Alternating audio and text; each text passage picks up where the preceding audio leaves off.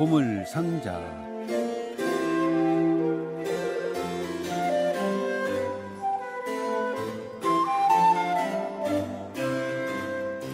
자, 이제 뭐 11월이 됐습니다. 11월 지나면 오늘 첫 곡 들으신 대로 겨울의 느낌이 어, 물씬 들지 않을까 하면서 음악의 경향도 조금씩 바뀔 것 같은데 이준영 씨도 어, 바뀔까 하고 봤더니 예.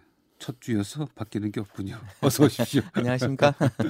예, 매달 첫 주에는 그 주목할 만한 새 음반을 소개해 주고 계십니다. 오늘도 그렇죠? 네, 그렇습니다. 예. 끊임없이 음반을 그 제작을 해 주시는 제작자와 연주해 주시는 우리 아티스트들이 고마울 뿐이죠. 네. 자, 오늘 어떤 음반부터 소개할까요? 예, 오늘 첫 음반은 바로 며칠 전 네. 우리나라에서 리사이틀을 열었던 요요마와 캐서린 스톳입니다. 아, 갔었는데요. 캐서린 스톳이 이렇게 생겼군요. 네, 대단했어요. 예, 두 분, 두 분은 아주 좋은 짝이죠. 네, 오랫동안 함께 연주하고 있죠. 네네네. 아, 오랜만에 요요마를 봐서 반가웠고, 아. 예. 또 제가 국민학교 때 처음 봤던 최초의 외국인 연주자가 요요마였는데 아 그렇습니까? 이제 노년이 된 모습 보니까 음, 60대 후반으로 가고 있네요. 예 그리고 이분이 55년생인가 뭐 그렇죠. 예, 아마 그럴 겁니다. 예. 그리고 이제 완전히 첼로를 장난감처럼 어. 갖고 노는 경지더라고요. 그래서 네네. 보면서 야 참 대가의 말년은 대단하구나 하는 생각을 그래요. 새삼했습니다. 예, 다양한 소품이 들어 있는데 예, 요요마의 평생 연주 여정이 다 담겼죠. 요요마가 뭐 세계 민속음악가들이랑 함께 실크로드도 하고 네. 또 미국도 대중음악가들과 함께 연주하고 마비 예. 맥퍼릴이랑 또 크로스오버도 하고 그래요. 톤 코프만이랑 또 바로크 첼로도 하고 정말 음. 다양한 음악적 시도를 했는데 그런 여정이 다 담겨서 이번 음반에는 클래식도 있고 민요도 있고 뭐 다양하군요. 팝도 있고 근데 역시 아주 참 무르익은 첼로 연주가 아주 어, 즐겁습니다. 저도 저도 한 한 그 독주 연주자의 음반을 따져라 하면 요요마 음반이 제일 많을 것 같아요. 아 그러신가요? 예, 예. 물론 첼로 음악을 좋아하기도 하지만. 아 네. 그러네요. 어, 이번 음반 가운데 한 곡 들려드릴게요. 아 여기 이 음반에 아주 그 눈에 익은 이름이 보이네요. 네. 음악 이 감상을 쓰셨습니까? 평을 쓰셨습니까? 예, 해설을 제가 하긴 해설을 예. 예, 음악 칼럼니스트 이준영이라고 써 있네요. 반갑습니다. 네. 이름만 봐도. 네, 코른 골트의 오페라 죽음의 도시 가운데 나오는 유명한 아리아입니다. 마리에타의 노래인데요. 이 소프라노죠 어, 노래죠. 사실 원작에서는 테너도 네네. 부릅니다만 되게 소프라노가 많이 부르는데 에, 이 곡은 사실 그 1차 세계 대전과 스페인 독감이 그 등장했던 직후에 나와서 네네. 어, 유럽 사람들을 위로했던 곡이에요. 아, 이게 그래. 죽음을 초월하는 영원한 사랑이 주제거든요. 네네. 지금 상황하고도 좀 맞는 노래인 것 같기도 한데 오늘은 이 아리아를 요요마의 첼로 연주, 캐서린 스토스의 피아노 연주로 들려드리겠습니다.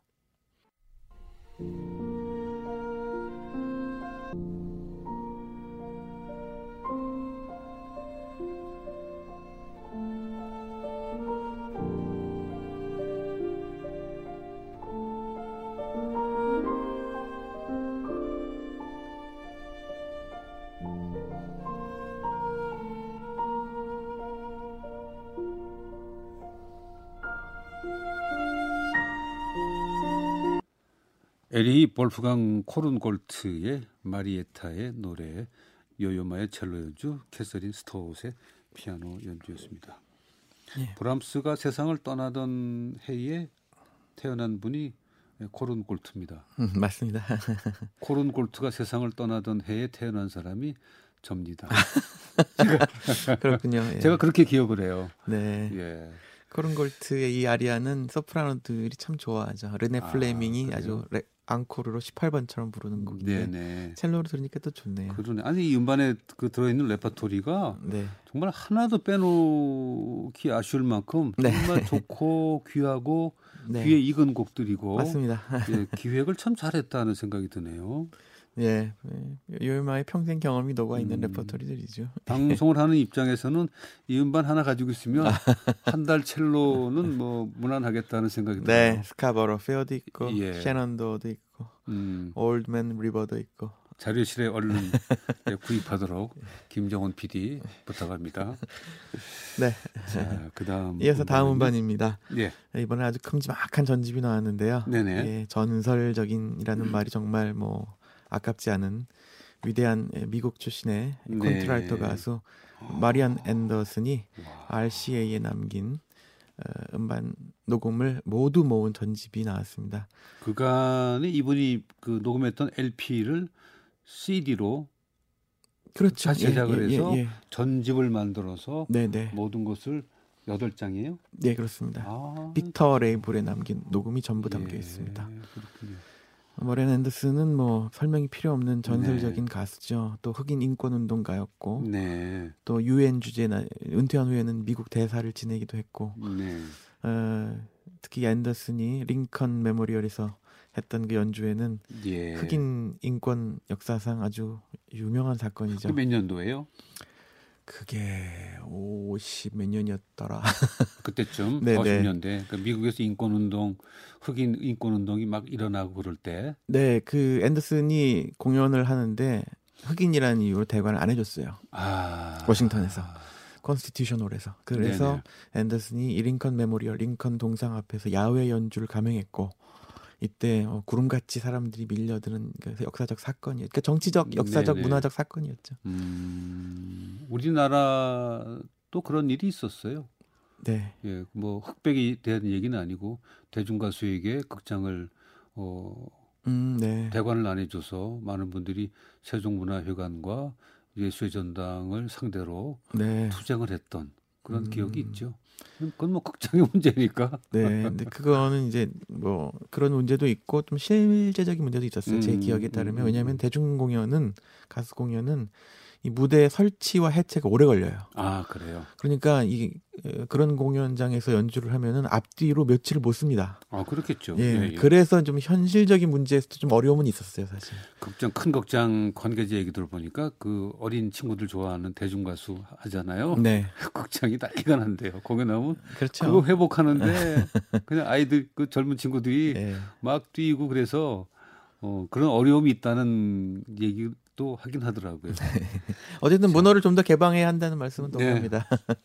근데 저는 뭐 그거 그것이 뭐 그건 극장 극장의 뭐 어떤 자기는 원칙이 아닌가 싶어요. 예, 정치성과 또 얽혀 있으니까. 그 존중해요. 예, 무조건 네네. 나쁘다고만 할 수 없죠. 네네, 그럼요. 자, 마리안 앤더슨. 예. 예.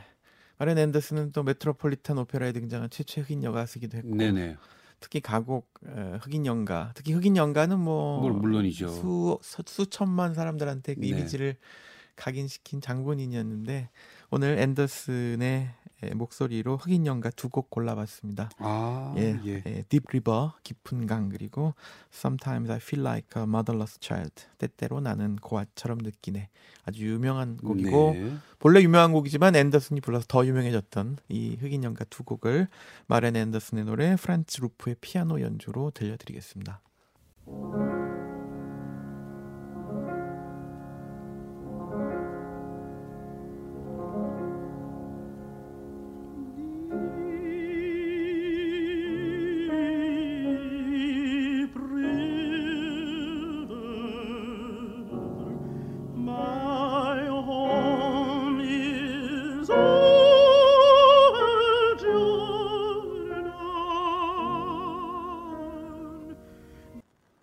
마리안 앤더슨의 음성으로 흑인 연가 깊은 강 Deep River 때때로 나는 고아처럼 느껴지네 I feel like a motherless child 두 곡을 어, 들려드렸습니다. 마리안 앤더슨은 메조보다 낮은 음색이 들려요. 콘트랄토죠. 예. 콘트랄토, 그 네. 알토. 쪽에. 예, 예. 음. 근데 이분은 그 무대가 네. 오페라가 많지 않았을 텐데요. 오페라는 평생 딱 한번 섰죠. 그렇죠. 네, 흑인을 세워주지 않았습니까? 아니면 세워주지 않았습니다. 극 중에도 흑인 역할이 있을 거 아니에요? 있었지 그러나? 이제 흑인이 오페라 무대에 선다는 게 사실 어렵죠. 아주 단역으로 있었을까? 뭐 그렇죠. 아니요, 거의 없었어요. 아, 그러니까 이제 그래요? 그 차별이 있었죠. 음, 음. 그래서 앤더슨은 은퇴하기 직전에 네네. 에, 매트 메트로폴리탄의 이제 울리카 역으로 일단의 어떤 경의의 표시로 네네. 섰죠. 이렇게 안디, 앤더슨 같은 선구자들이 길을 뚫어줘서 이제 그 뒤를 이어 뭐 레온틴 프라이스니 또 네네. 제시 노먼이니 이런 흑인 음... 가수들이 이제 그 길을 따라 그렇군요. 가게 됩니다. 몇 년 전에 그러니까 이것도 좀 오래됐네요. 벌써 한 20년 된 것 같은데 캐슬린 배틀하고 제시 노먼이 네네. 합동으로 그 흑인 연가 콘서트를 카네기홀에서 연주했어요. 예. 영상물도 유명합니다. 유튜브에 보시면 많이 나와 있는데 네네.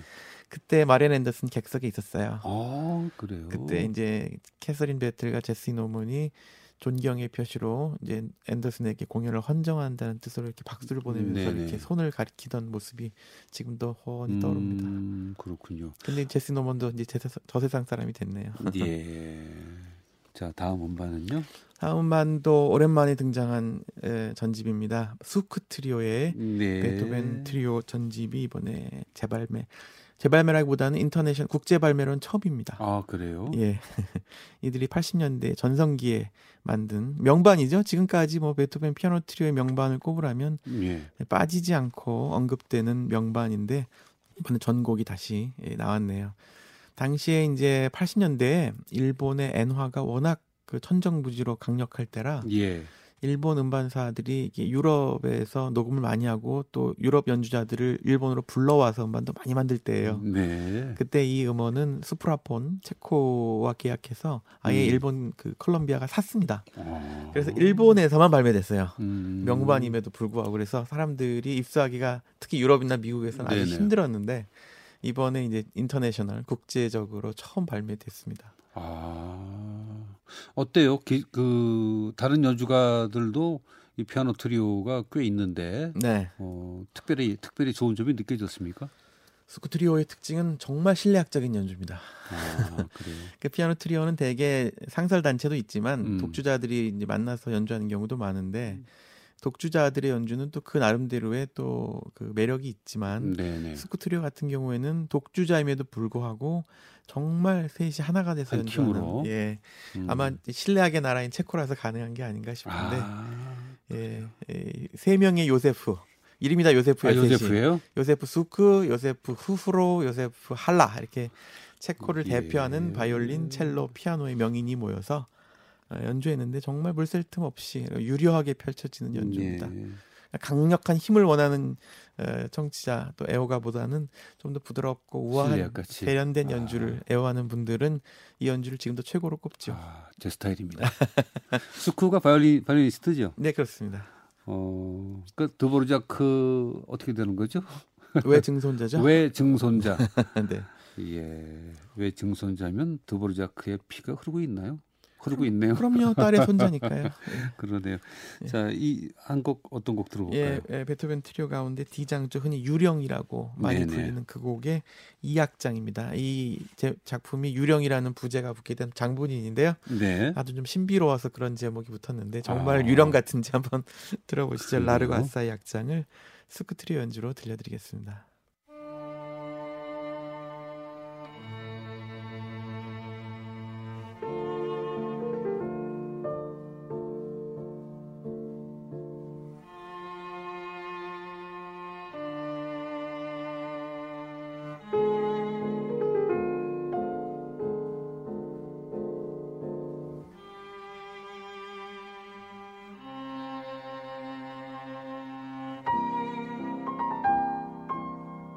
베토벤의 피아노 트리오 D 장조 작품번호 70번 가운데 첫 번째 곡이죠. 그 가운데 두 번째 악장 수크 트리오의 연주로 함께 하셨습니다.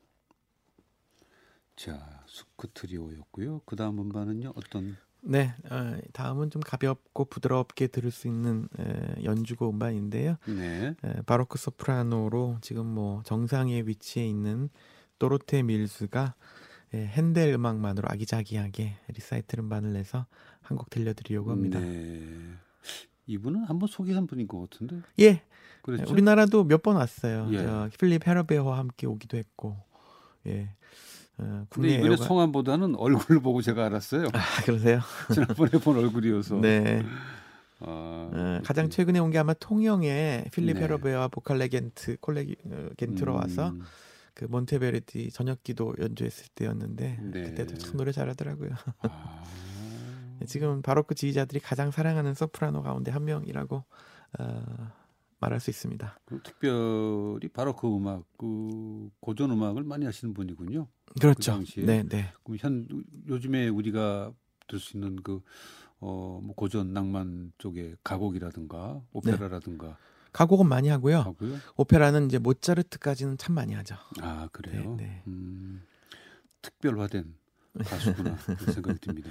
네, 아무래도 모차르트까지 오페라는 그 후의 오페라하고는 좀 다른 미덕이 음, 요구되니까. 네. 자 이번에 음성으로 어떤 곡을 들어볼까요? 헨델의 아홉 곡의 독일어 아리아 가운데 네. 대지를 장식하는 장미라는 곡을 도로테 밀즈의 음성 그리고 프라이탁스 아카데미 연주로 어, 들려드리겠습니다. Música